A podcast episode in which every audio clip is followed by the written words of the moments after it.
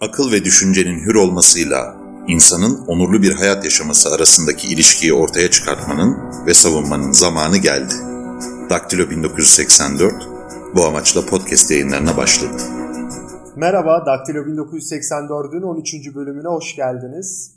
İlkan hoş geldin. Hoş bulduk Numan. Bu bölümde Suriye Savaşı'nı ve yeni başlaması düşünülen Barış Pınarı Harekatı'nı konuşacağız. İlkan bugüne kadar Suriye'de yaşanılan durumu özetlemeni istiyorum senden. 2011'den 8 Kasım 2019'a kadar Suriye'de Türkiye'nin pozisyonu neydi, ne oldu?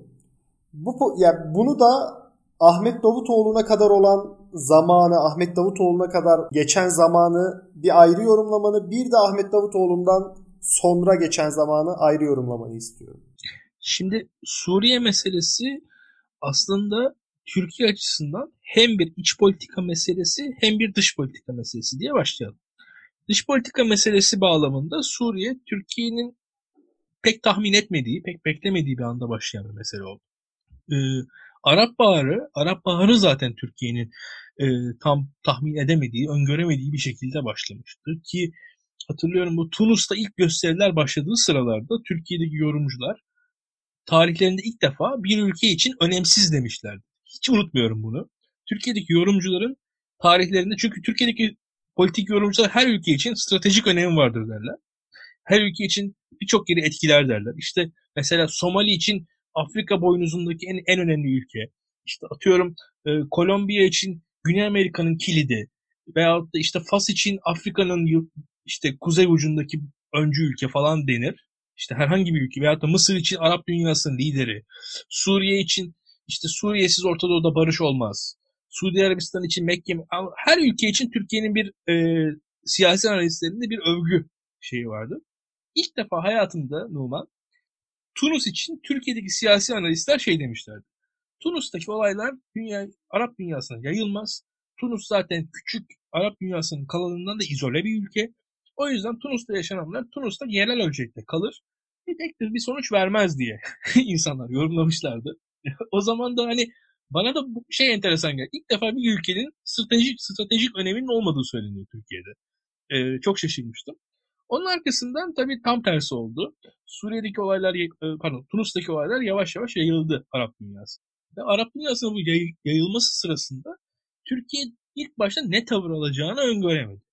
Özellikle Libya meselesinde, Libya müdahalesi Türkiye'yi şaşırttı. Türkiye orada dışarıda kaldığını düşündü. Çünkü Libya'ya İtalyan ve Fransız önderliğinde, İtalya-Fransa önderliğinde e, yapılan askeri müdahale NATO çerçevesinde de tam değildi. Türkiye buna sonradan katılmak durumunda kendini hissetti. Ve kendisini bir şekilde kazık yemiş hissetti Türkiye ve bir yani burada ben e, rolümü oynamıyor muyum? Acaba masada değil, masada olmadığım için bir fırsat mı kaçırıyorum duygusuna da kapıldı. E, herkes hatırlar Tayyip Erdoğan o zaman çıkmasını. NATO'nun e, Libya'da ne işi var diye bir ilk açıklama yapmıştı. Arkasından Türkiye'nin NATO çerçevesinde Libya'ya operasyonuna katılmıştı, dahil olmuştu. Bizim de İzmir'den e, NATO üstünden kimi uçaklar vesaire havalanmıştı Libya için diye hatırlıyorum ben. E, ve bunun arkasından da Türkiye için asıl ilişkili olan şey yani Mısır'daki olaylar üzerine zaten e, en sonunda Suriye geldi. Ve Suriye'deki kalkışma Mısır'daki de e, Müslüman kardeşlik iktidarıyla birleşince AK Parti bir büyük Sünni hilali hayal etmeye başladı. Özellikle e, şeyde Doğu Akdeniz'de.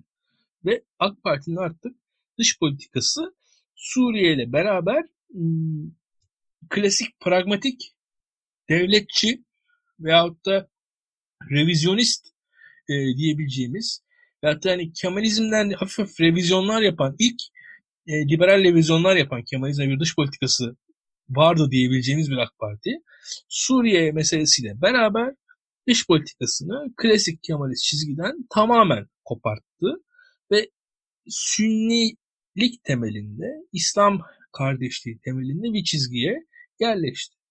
Ee, bu zamanlarda Sayın Ahmet Davutoğlu, Profesör Davutoğlu'nu tanıyanlar Ahmet Davutoğlu'nun e, Suriye, Türkiye, Mısır, Müslüman kardeşlerin idaresinde olduğu Mısır, Libya ve Tunus, Ennahda Tunus'ta burada bir büyük bir e, Sünni Doğu Akdeniz hilali görüyordu ve hatta bunun sonucunda Obama hükümetinin de o sırada Amerika'da başta olan İsrail'deki Netanyahu iktidarıyla ciddi sorunları vardı.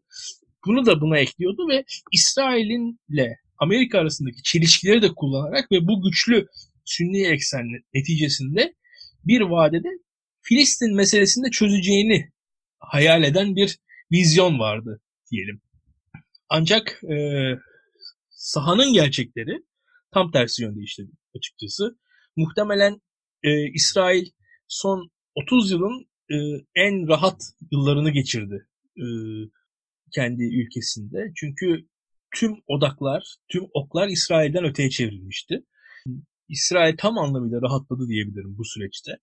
E, çünkü Suriye'de iç savaş beklendiği gibi hızla gelişmedi. Yani e, ilk başta Dera'da başlayan gösteriler, Esad'ın sert tepkisi, Esad'ın sertliğine karşı özellikle dış dünyanın müdahalesinin beklentisi, dış dünya müdahalesi beklenirken de yavaş yavaş gelişen sorunlar. Çünkü burada yavaş yavaş dünya şunu görmeye başladı. Biz bu arı kovanına çomak sokarak doğru mu yapıyoruz? Yıktığımız idarenin yerine neyin geleceğini biliyor muyuz? Vesaire gibi sorular dünyada oluşmaya başladı. Ve özellikle Tunus'tan ve özellikle asıl olarak Libya'dan farklı olarak da Esad'ın etrafında güçlü bir parti organizasyonunu, güçlü bir e, devlet organizasyonu olduğu görüldü. Bu hemen hemen tüm planları yıktı diyebilirim. Ahmet Davutoğlu'nun politikası ise özellikle ilk başlarda zorlayarak e, belli bir mülteci sayısından sonra dış müdahaleyi bekleyerek onun arkasından o dış müdahale olmazsa kendisi dış müdahaleyi e, çağırarak bir noktadan sonra da e, sürekli destek vererek bu e, Suriyeli muhalefete, Suriyeli silahlı muhalefete destek, Suriye Sünni silahlı muhalefete destek vererek devam etti. Ancak bu politikaların hepsi e, bir noktada e, sekteye uğradı. Şöyle söylemek gerekir. E, Türkiye, Katar, Suudi Arabistan hatta Ürdün belli bir noktada Suriye'deki Sünni muhalefete destek verdiler. Ancak bu desteğin sonucu e, sonuç vermedikçe bu destek bu destek parçalara ayrıldı. Zaten Suriye'deki Sünni muhalefetin kendi içerisindeki yapılanmasındaki sorunlar bence Sünni muhalefeti hani başarısızlığa doğru yaklaştırdı. Bunu da söylemek lazım. Çünkü Sünni muhalefet ne Kürtler açısından ne Sünni seküler kitle açısından ne de Suriye'deki Hristiyan veyahut da Alevi azınlıklar açısından kapsayıcı bir e, ortam oluşturamadı ve alternatif Türkiye'de kurulan Suriye hükümetleri vesairesi e, çok bir, bir neredeyse tiyatrodan öteye gidemedi diyebilirim. Kırılma noktası bu muydu peki? Yani e, kamuoyunun Suriyeli muhaliflerden daha çok kamuoyundan kastım burada Amerika Birleşik Devletleri, ABD'nin burada Suriyeli muhaliflerden Kürtlere, PYD'ye kaymasının temel nedeni Suriyeli muhaliflerin kendi içerisindeki örgütsüzlüğü ve başarısızlığı mıydı? Yoksa başka bir nedeni var mı? Şimdi bu çok zor bir soru şu açıdan. Şimdi Suriye muhalefeti e, bir noktada ne kadar Suriyeli sorusunu sormamız gerekiyor. Çünkü burada da Suriye tarihine gideceğim ben ne yazık ki. Biraz daha konuyu uzatacağım. Çünkü Suriye'de e, bu muhalefetin temeli ideolojik olarak Müslüman kardeşlere dayanıyor. Ancak Suriye'deki Müslüman kardeşler Mısır'daki Müslüman kardeşlerden farklı olarak zaman zaman içerisinde kendisi silahlı harekete başvurmuş, e, silahlı ayaklanmalara girişmiş. Hama katliamını biliyorsunuz. E, Hafız karşı ciddi mücadele yapmış ve Hafız da bunların önemli kısmını ülkeden sürmüştü. Yani Suriye'deki Müslüman kardeşler Mısır'daki Müslüman kardeşlerden farklı farklı olarak mesela Mısır'da Mısır Müslüman kardeşleri Mısır'da yaşıyordu. Suriye Müslüman kardeşlerin önemli kısmı zaten Suriye dışında yaşıyorlardı. Ve Suriye dışında yaşayan bir Suriye muhalefeti vardı. Ve bu Suriye muhalefeti kendisine bir rol biçmeye çalıştı e, bu savaşta. Onun arkasından e, Suriye'deki çatışma ortamı bir noktada tüm dünyadaki internasyonel global cihatçıları toplamaya başladı. E, bu e, resmen kontrol edilemez bir noktaya geldi. Çünkü elinizde şu var. 40 yıldır Suriye muhalifi olan insanlar var. Bu insanlar 40 yıldır sürgünde hani bir şekilde hükümet tarafından terörist ilan edilmiş sürgünde yaşayan insanlar. Bir tarafta e, işte e, Paris'in, Brüksel'in varoşlarından gelmiş kızgın öfkeli e, Arap gençleri var. E, veyahut da yeni hidayete ermiş yeni Müslüman gençler var vesaire var. İşte veyahut da dünyanın herhangi bir yerinden e, kaçıp gelmiş burada savaşmak isteyen on binlerce genç var. Şimdi bir taraftan da Suriye'de yaşayan oranın yerel halkı var ve bunlar da o yerel halk da etnik olarak ayrı e, e, kökenlere sahip ve bu tüm bunlar bizim önümüze kontrol edilemez, örgütsüz ve e, ortak ajandası olmayan bir yapı ortaya koydu. Şimdi burada Esad'a karşı olan e, tepkileri düşünürsek şimdi biz Türkiye bağlamında değerlendiriyoruz birçok şeyi Türkiye'de. Tabii ne yazık ki. Ancak mesela Suriye'de atıyorum Suriye'deki dindar insan, dindar hayatın yaşamak konusunda Türkiye'deki dindarların yaşadığı sıkıntıları çekmiş değil. Öyle söyleyeyim. Yani çünkü mesela Suriye'de şu an şeriat geçerli. Anlatabiliyor muyum? Suriye'de çok eşli evlenebiliyorsunuz. Kadınların boşanmalarında kimi sıkıntılar var. Anlatabiliyor muyum? Suriye'de şeriatı medeni hukuk da şeriat uygulanıyor Suriye'de şu an. Yani e, Suriye'de zaten hani dindar muhafazakar bir geleneksel hayat yaşanabilir halde şu anda bile. Yani mesela Mısır'da da öyle. Hani bizdeki laik sünni çelişkisi gibi değil. O, burada da e, o dini motivasyonun e, yarattığı şey sizin e, bir noktada sadece siyasal bir amacınız olduğunu ortaya koyuyor. O da e, halk gözündeki e, meşruiyetinizi dağıtıyor orada. Yani bizim Türkiye'den gördüğümüz gibi ya Esat laik falan o kadar değil. Esat da yani Beşar Esat bile laik değil. Yani anlatabiliyor muyum? Veyahut da Mısır'da Sisi laik değil. Türkiye'deki hani Türkiye'deki şeyiyle e, AK Parti kadar bile layık değil bunlar aslında. Yani Türkiye'deki e, algıyla gerçeklik arasında fark var.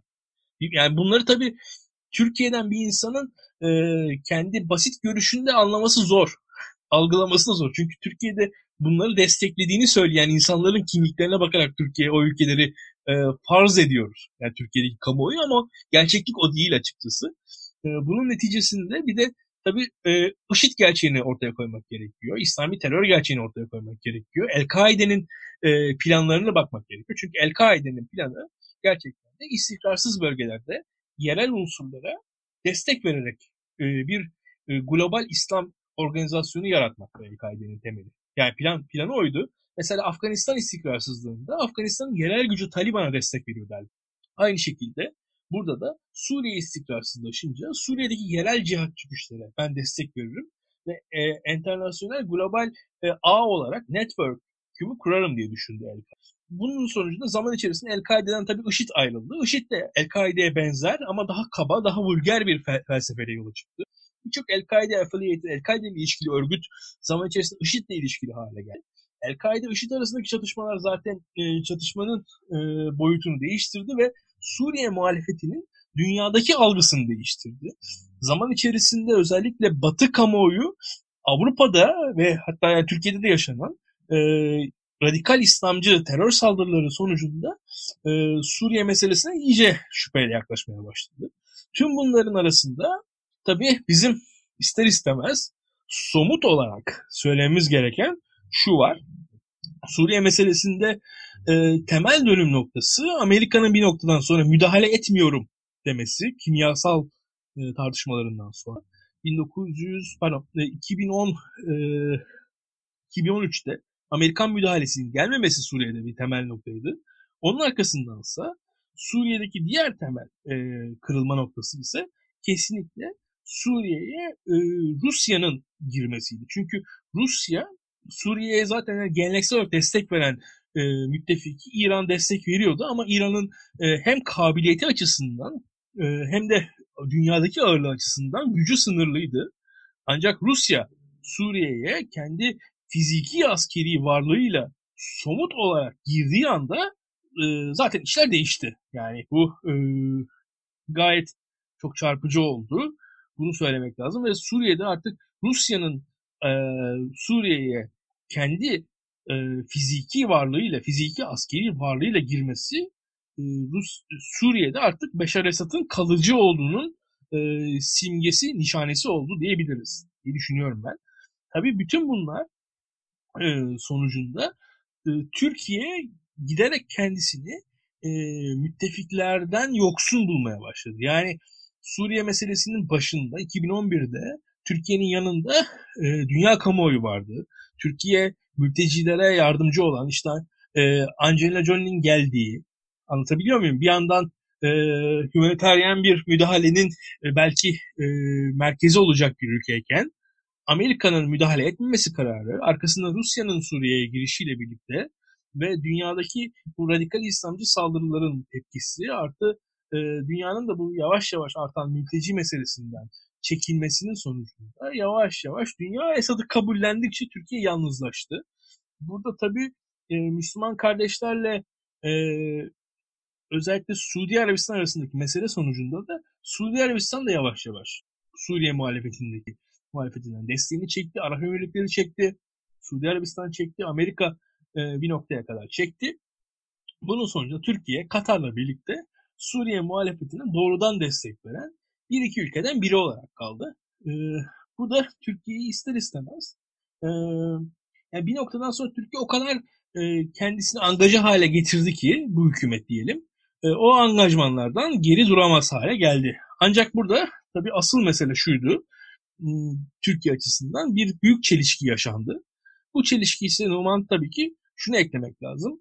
Suriye muhalefeti karşısında gerilemeye başlayan Esad e, gerçekten de hiç beklenmedik, Türkiye'nin hiç beklemediği e, ilginç bir stratejik hamle yaptı Suriye. Bu hamle ise şuydu. Türkiye sınırından Beşar Esad askerlerini çekti. Ve kendi çekirdek coğrafyasında çatışmaya başladı. Beşar Esad Türkiye sınırındaki e, ve özellikle Türkiye'nin bu e, negatif pozisyonu da varken kendi idaresine karşı korumakta çok zorlanacağı, koruma, korumanın ona çok maliyetli olacağı Türkiye sınırındaki askerlerini oradan çekiverdi Esad. Esad oradan çekince zaten Esad da biliyordu bunu. E, PKK PYD oraya yerleşti. Çatışmasız bir şekilde yerleşti. Esad buradaki askeri unsurlarını kendi çekirdek coğrafyasında yani Halep, Şam, Laskiye civarında kullanmayı tercih etti. Ve bu bir anda Türkiye'yi büyük bir e, çelişkinin ortasında bıraktı. Çünkü Türkiye bir anda e, bir e, neredeyse ekspansiyonist bir genişlemeci bir noktadayken kendisinin daha ötesinde bir e, harekata siyaseten girişmişken bir anda Suriye'deki meselenin Türkiye içerisine e, yayılması imkanı ve ihtimali ortaya çıktı. Bu tabii Türkiye'yi şoke etti. Yani bir anda Türkiye'nin 30 yıldır mücadele ettiği PKK-PYD kendi karşısında okullar işleten, gümrük vergisi alan, elektrik faturası tahsil eden, işte atıyorum petrol çıkartan, petrol de satan. bir devlete dönüştü diyebilir evet, miyiz? Yani? Tabii ki de facto bir devlete dönüştü. Yani karşısında terör örgütü olarak gördüğün kurum inanılmaz bir şekilde tarihinde güçlenmediği kadar güçlendi ve bir anda e, Türkiye tüm politikalarını tüm politikaların eksenini en azından belli bir süreliğine belli bir çerçevede değiştirmek durumunda kaldı. Ki bu değişme hikayesi zaten bizim Türkiye'de de kendi barış sürecimizin bitişine ve barış sürecinin sonlanmasına denk gelmektedir. İyi kötü e, tarihleri beraber düşünürsek yani 2015'leri falan düşünürsek burada Türkiye artık dedi ki benim Suriye'de şu aşamada önceliğim e, Beşar Esad'ı devirmek değil, önceliğim PKK-PYD'nin Suriye'deki unsurlarından orayı temizlemek. Ancak Türkiye yine de e, Beşar Esad'la bir ilişki kurmuş değil. Türkiye burada bulduğu yol Ahmet Davutoğlu'nun Suriye politikasının ideolojik ve siyasal önderi sayılabilecek Ahmet Davutoğlu'nun zamanın Dışişleri Bakanı olarak başladı. Arkasından Başbakan olarak devam etti. Ahmet Davutoğlu'nun e, başbakanlıktan azli yerine Binali Yıldırım'ın başbakan olarak geçişi sonrasında Türkiye özellikle Suriye'de Rusya ile e, arasını düzeltti. Putin'e yaklaştı.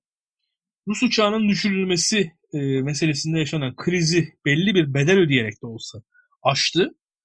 Putin'e yaklaştı. Bir Astana süreci kuruldu. Bu süreç sonucunda Türkiye Suriye ile değil Suriye'nin hamisi olarak gördüğü İran ve Rusya ile temas kurarak Suriye meselesini belli bir kontrol içerisinde tutmaya çalışıyordu. Ancak burada şunu da söylemek gerekir. Suriye'nin de İran'ın da Rusya'nın da bir noktada isteği şey, istediği şey şu. Bu radikal gördükleri sünni muhalefetle olan meseleyi Türkiye çözsün diye bekliyorlar açıkçası. Biraz öyle bir durum var orada. Ve e, çünkü Suriye'deki bugün mülteci meselemiz var. Daha önce de konuştuk bunu. E, Beşar Esad'ın sahada savaşacak yeterli askeri yok. Gerçekten de bir dikta rejimi, bir baskı rejimi, iç savaş var. Ciddi sayıda insan kaçmış durumda ve Beşar Esad'ın sahada savaşacak yeterli askeri yok. Bu da savaşı zorlaştırıyor. Zaten iç savaşlar biraz böyledir. İki tarafa da destek olundukça iç savaş uzar. Yani iki ülke arasındaki savaştan daha uzun sürer dünyada iç savaşlar Numan. Yani mesela düşün Lübnan iç savaşı 25 yıl falan sürmüştür. Ee, mesela İkinci Dünya Savaşı 6 yıl sürmüştür. Yani iki ülke savaştığı zaman aldığın verdiğin iyi kötü bellidir ama iç savaş olduğu zaman onun süresini kestiremezsin. İç savaşta çünkü her iç savaştaki e, unsuru destekleyenler olur. O destekleyenlere de bir zarar gelmediği için iç savaş ila nihaya devam edebilecek bir şeydir. Çok tehlikeli bir şeydir iç savaş. Şu an Suriye'de onu yaşıyor. Beşar Esad'ın yenemeyeceği belli olsa da artık özellikle Rusya'nın desteğinden sonra yenmesi de kolay değil. Yani Beşar Esad evet yenilmeyecek ama nasıl yenecek onu bilmiyoruz. Çünkü savaşması için e, elinde yeterli sayıda askeri yok. Elinde yeterli sayıda e, cepheye sürebileceği e, insanı yok ilk başta. Çünkü asker olmasını beklediği insanların birçoğu mülteci olarak ülkeden ayrıldı. Kendi siyasal tabanını çok fazla zorlamış durumda. Özellikle Alevi azınlıktan çok fazla sayıda asker var. O askerler her yerde savaşıyorlar. O savaşın getirdiği yorgunluk var. O yüzden Beşar Esad da zor durumda. Ee, ve yurt dışından gelen savaşçılar vesaire çok büyük sıkıntı var orada da. Bütün bunlar bütün bunların sonu Suriye'de belli bir denge noktası şu an için bulunmuş durumda. Ancak tabii bu Türkiye açısından kabul edilebilir bir denge noktası değil. O zaman o zaman İlkan e, buradan bu denge noktasının dinamiklerini anlattıktan sonra önümüzdeki e, savaşın dinamiklerine geçmek istiyorum biraz. E, biz şu an SDF ile bir savaşa gireceğiz ama bu sadece SDF ile olmayacak gibi ardından e, IŞİD'le de bir savaşa girmemiz söz konusu. Burada bu savaş e, ya da bu operasyon Türkiye'de özellikle bu savaş ya da operasyon rasyonel zeminde tartışılmıyor.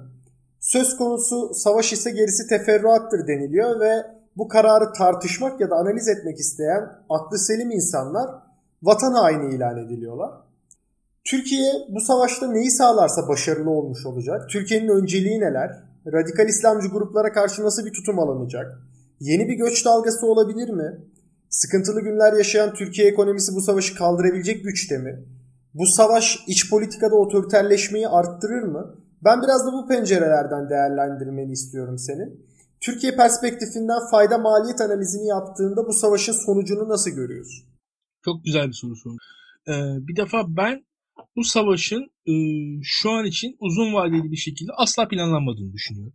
Kesinlikle planlanmadığını düşünüyorum. Şu açıdan çok basit bir şekilde şu anki Türkiye'nin e, Suriye'ye müdahalesinin hem e, hukuki hem ideolojik hem de insani olan temeli olarak anlatılan şey Suriye'de belli bir güvenli bölge oluşturulacak. Oraya Suriyeli mülteciler yerleştirilecek deniyor. Bunu tutarlı görmüyorum mesela. Baştan aşağı tutarsız görüyorum. Suriye'ye bu kadar milyon milyon mültecinin yerleştirilebileceğini, yerleştirilme kabiliyetinin Türkiye'nin olduğuna inanmıyorum. Bu insanların oraya gitmek istediğini düşünmüyorum. Birçoğu oralardan gelmedi çünkü farklı Suriye'nin farklı yerlerinden gelmişti bunlar. Artı Türkiye bunu yaparsa bunu yapmasından dolayı e, sıkıntı görebileceğini düşünüyorum. Çünkü demografi değiştirmek dünyada yani pek kabul edilebilir bir şey değil. Bütün bunların sonucunda ilk programlarda söylediğim bir sözümü hatırlatıyorum. Suriye'de belli bir sayıda mülteciyi yerleştirdik. Bunlar ister istemez Suriye muhalefetinin e, nüfus kitlesi oluş, ol, olacaklar. Yani Suriye muhalefetinin yönettiği kitlenin sayısı artacak. Türkiye Suriye'de belli bir yeri ele geçirdikten sonra. Bunun sonucu Suriye muhalefetini biz güçlendirmiş olacak. Suriye muhalefeti Suriye devletini yani Beşar Esad hükümetini yendiği zaman diyelim Türkiye'ye daha az mülteci gelmeyecek, daha fazla mülteci gelecek. Veyahut da Beşar Esad bunları yendiği zaman yine bu mülteciler Türkiye'ye geri gelecek. Yani o açıdan Suriye'de biz çatışmayı sürdürüyoruz. Beşar Esad'la şu an hükümetin bir anlaşması yok. Yani Beşar Esad'la anlaşma olmadıktan sonra Türkiye'nin Suriye'ye böyle yerleştirdiği mülteciler eğer yerleşebilirse bile, yerleşebileceğini de şüpheli görüyorum. Yerleşmesinin de sonuçlarının ne olacağı belli değil. Bütün bunlar olsa bile olanın sonucunun doğru olacağını düşünüyorum. Yani hani e, olanın istenen şekilde sonuç vereceğini düşünüyorum. Yani e, kendi amaçlarına e, ulaşabilmesinin eğer başarılı olsa bile mümkün olmadığını düşünüyorum. Çünkü Suriye'ye biz mülteci yerleştirdik diyelim. Suriye muhalefeti Özgür Suriye ordusunu güçlendireceğiz. E, Özgür Suriye ordusu değil yarın güçlendi Halep'i aldı. Ya bunun sonucunun Türkiye açısından çok olumlu olacağına pek inanmıyorum ben. Öyle söyleyeyim. Yani Beşar Esad'ın çünkü bir noktada belli bir destek tabanı da var. Şimdi Beşar Esad bir taraftan çok güçlü değil ama bir taraftan çok güçsüz de değil. O yüzden bu e, stalemate denge durumu e, nu biz bir şekilde bozmaya çalışıyoruz. Ne kadar bozabiliriz şüpheli. Öyle söyleyeyim. Ve bu şüphenin sonucunda başarılı olunsa bile varılacak yerden emin değilim. Başarısız olunduğu zaman zaten bunları niye yaptın sorusu geliyor. E, bütün bunlar bana şüpheyle karşılık Yani bir işin tabii ki e, bunu Suriye ve Suriye'deki Araplar üzerinden daha çok değerlendirdim. Bir de işin Kürt boyutu var. Türkiye'nin kendi Kürt meselesi var. Türkiye'nin Suriye'ye yaptığı bu müdahalenin kendi Kürt meselesine etkisi ne olacak? Türkiye kendi Kürt meselesini bugün, yarın, 20 yıl sonra çözmeyi düşünüyor mu? Nasıl çözecek? Daha mı kolay çözeriz Suriye müdahaleleri, daha mı zor çözeriz emin değilim. Devam edeyim. Suriye'de diyelim bugün e, biz Kürtlerin e, Suriye Merkezi İdaresi'nden farklı olarak kurduğu yönetimden memnun değiliz. Tamam. E, neden? PKK ile bağlantılı. Anlaşılabilir bir sebep. Yarın Suriye'deki Kürtler atıyorum PKK ile bağlantısız bir idare kurduğu zaman daha mı iyi olacak bizim için? Ondan bile emin değilim. Devam ediyorum. Yani e, benim emin olmadığım çok şey var şu anda. E, işin IŞİD vesaire diğer bilinmezler onları hiç öngöremiyorum. Ha, şunu söyleyebilirim. E, işin askeri boyutunu Türkiye yapar. Yani bu konuda da e, bazen kimi e, böyle radikal muhalif hatta daha da radikal diyelim e, PKK'ya yakın çevrelerden falan ekstra laflar geliyor. O da rasyonel de değil onlar. Türkiye Türk ordusu yani şu an e, o bölgede askeri müdahaleyi yapmaya muktedir. Onun çok bir sıkıntı olacağını düşünmüyorum. Hatta yani hava koridorunu kapattı deniyor, kapatmadı deniyor. Yani hava koridorunu tamamen kapatsın Amerika. Ona rağmen Türkiye orada askeri müdahale yapabilir. Yani tutup Amerikan ordusu Türk ordusu bombalamadıktan sonra Türk ordusu orada askeri müdahale yapabilir. Uçaklara falan da gerek yok. Çünkü birçok şey e, Türkiye'nin top menzilinde olan bir coğrafya. Düz bir coğrafya. Pek zor bir coğrafya değil askeri açıdan müdahale etmek e, açısından. Ancak e, bütün bunlar aslında mesele e, askeri bir mesele. Zaten hani işin e, şöyle söyleyeyim yüzde beşi askeri. Esas yüzde 95'i demografik, ekonomik, sosyolojik, e, bütün bunlar meseleler. Türkiye'ye dönersem, Türkiye'de zaten iş e, ne yazık ki daha da kötü Türkiye açısından. E, şu askeri müdahaleyi ben daha ziyade e, bir genel meşruiyet hikayesinin devamı olarak görüyorum.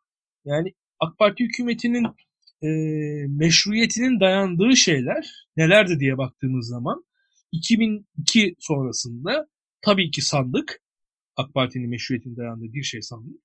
Diğeri ise demokratikleşme Avrupa Birliği süreci. Yani ve e, devam ediyorum ve de ekonomiyi düzelten bir hükümet. Ekonomiyi düzeltiyorum, demokratikleştiriyorum ve sandığa dayanıyorum diye kendini anlatan bir AK Parti var. Her iktidar meşruiyet zeminleri var. Şu anki iktidar arasında meşruiyet zemini ister istemez ben 15 Temmuz'dan işte galip çıktım. Ülkeyi savunuyorum.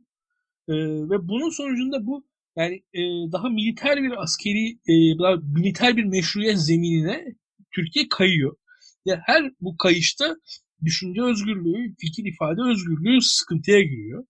Muhalefetin e, muhalefet yapacağı zemin daralıyor, siyasetin alanı daralıyor. Bunun sonuçlarını zaten hep beraber yaşıyoruz. Yani askeri müdahalenin sonuçlarından bağımsız olarak yani Türkiye'nin e, yaptığı askeri müdahale e, kendisinden farklı olarak esas Türkiye'deki siyasal havayı değiştirmesi açısından da e, olumsuz sonuçlar getirebilir diye düşünüyorum. İlkan burada benim sormak istediğim şey e, kamuoyunda da tartışılıyor. E, SDF'nin tamamen elinde bulundurduğu bölgelerden çekilip yani koridoru Türkiye'ye tamamen teslim edip 60 bin işitliği e, salı vermesi gibi bir senaryodan bahsediliyor. Ne kadar olur ne kadar olmaz bunu zaten sana senden tartışmanı isteyeceğim. Buna ek olarak bir de Türkiye'nin Trump'ın bu tweetleriyle gündeme gelen garip bir pozisyonu var. Daha doğrusu pozisyondan ziyade e, Türkiye-Amerikan ilişkileri biraz artık şahıs odaklı bir hal almaya başladı. E, Tayyip Erdoğan'la Trump arasında gidiyor. Kurumlar tamamen e, elemine olmuş durumda. Kurumların bir önemi kalmamış durumda. Bunların hepsini aynı çerçevede düşündüğünde Suriye Savaşı, Türkiye, ABD ilişkileri ya da Türkiye'nin Avrupa'ya dair bakış açısına bir eksen kayması yaratabilir mi? Özellikle işte Trump'ın SDF'yi desteklediği versiyonda düşünürsek bu senaryoyu. Hmm. Şimdi şimdi SDF denen yapı ıı, benim gördüğüm kadarıyla, uzaktan izlediğim kadarıyla kıvrak hareket etmiyor. Öyle söyleyeyim. Çünkü ben bunu Afrin'de gördüm.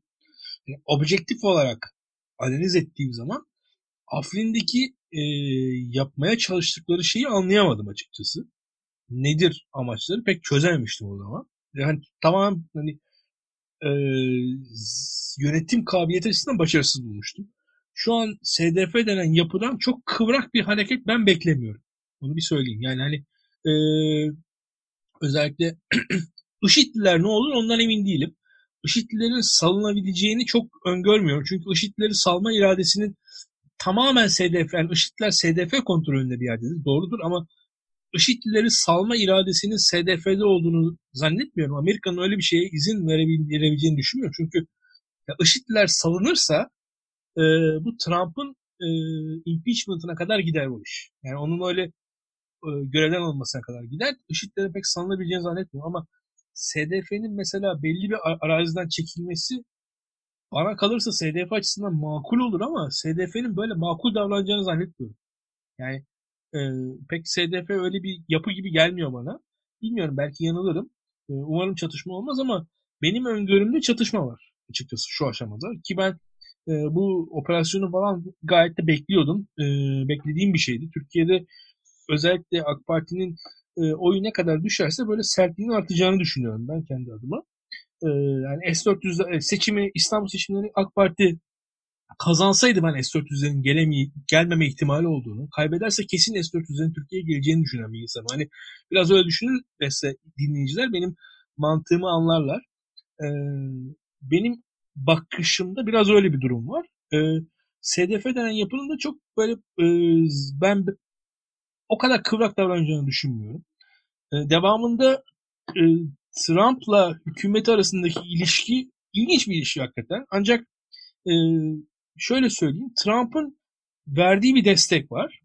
Trump'ın verdiği desteği tevil etmek için yazdığı şeyler var. Bir defa onu iki şeye koyalım. Yani Trump şu an destek veriyor Türkiye'ye. Trump'ın Türkiye aleyhineymiş gibi gözüken e, tweetleri aslında Türkiye'ye verdiği desteği tevil etmek için yazılmış şeyler. Yani onların ikisi eş görmemek gerekir. Türkiye'ye verdiği somut bir destek var. Soyut bir eleştiri var. Yani somut destek soyut eleştiriden daha anlamlı.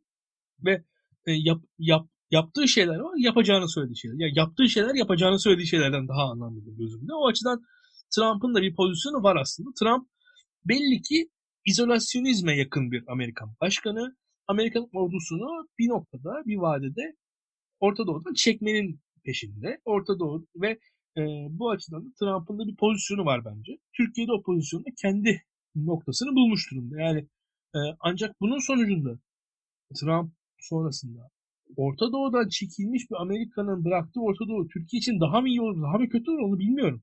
Orada çok ciddi şüphelerim var. Yani herkes bir anti-emperyalist lügat içerisinden Amerika gitsin diyor da Amerika'nın gidişi Türkiye için iyi mi olur, kötü mü olur emin değilim. Çünkü şunu da söylemek lazım. Amerika'nın gitmesi demek Suriye'den. Amerika tası tarağı topladı. Suriye'de hiç yok diyelim.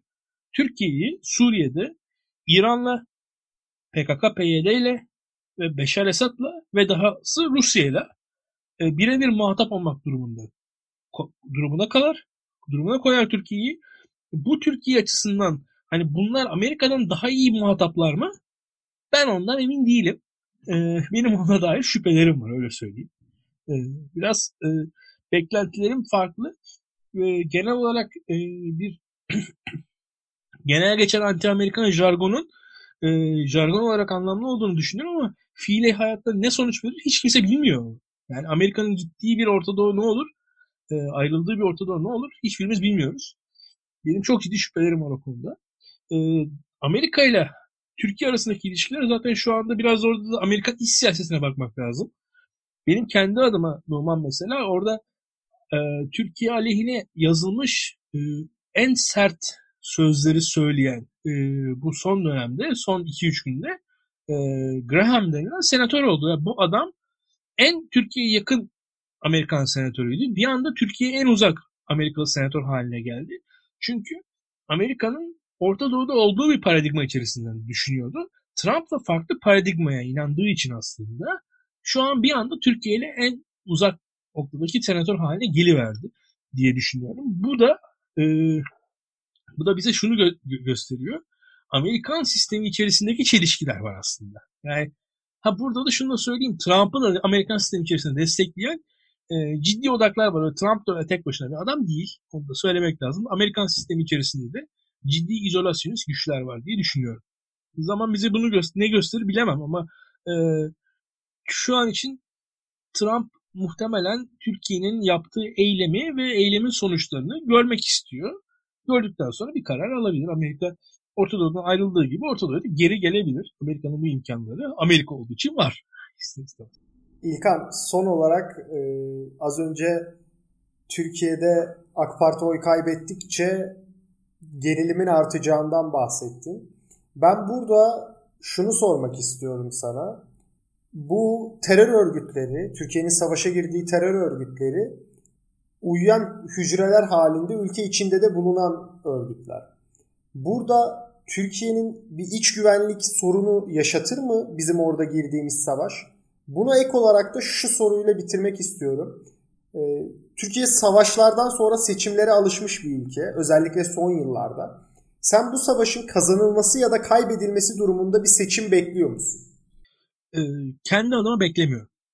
Bu e, Suriye'deki olan bir tane seçim arasında ben kendi adıma doğrudan bir ilişki görmüyorum. Olmayacağını tahmin ediyorum. Ancak tabii ki benim tahminlerim tahminden öte değil. Bunu söyleyeyim. E, çünkü şöyle söyleyeyim. Ben kendi adıma Suriye'deki e, bu e, Barış Pınarı operasyonunu e, sanda zannedildiği ya da öngörüldüğü gibi bir etkisi olacağını düşünmüyorum şu aşamada. Ancak senin ilk dediğine dönersek Türkiye'de Türkiye içerisinde belli terör hadiseleri meydana gelirse bunun kesinlikle sandığa etkisi olur.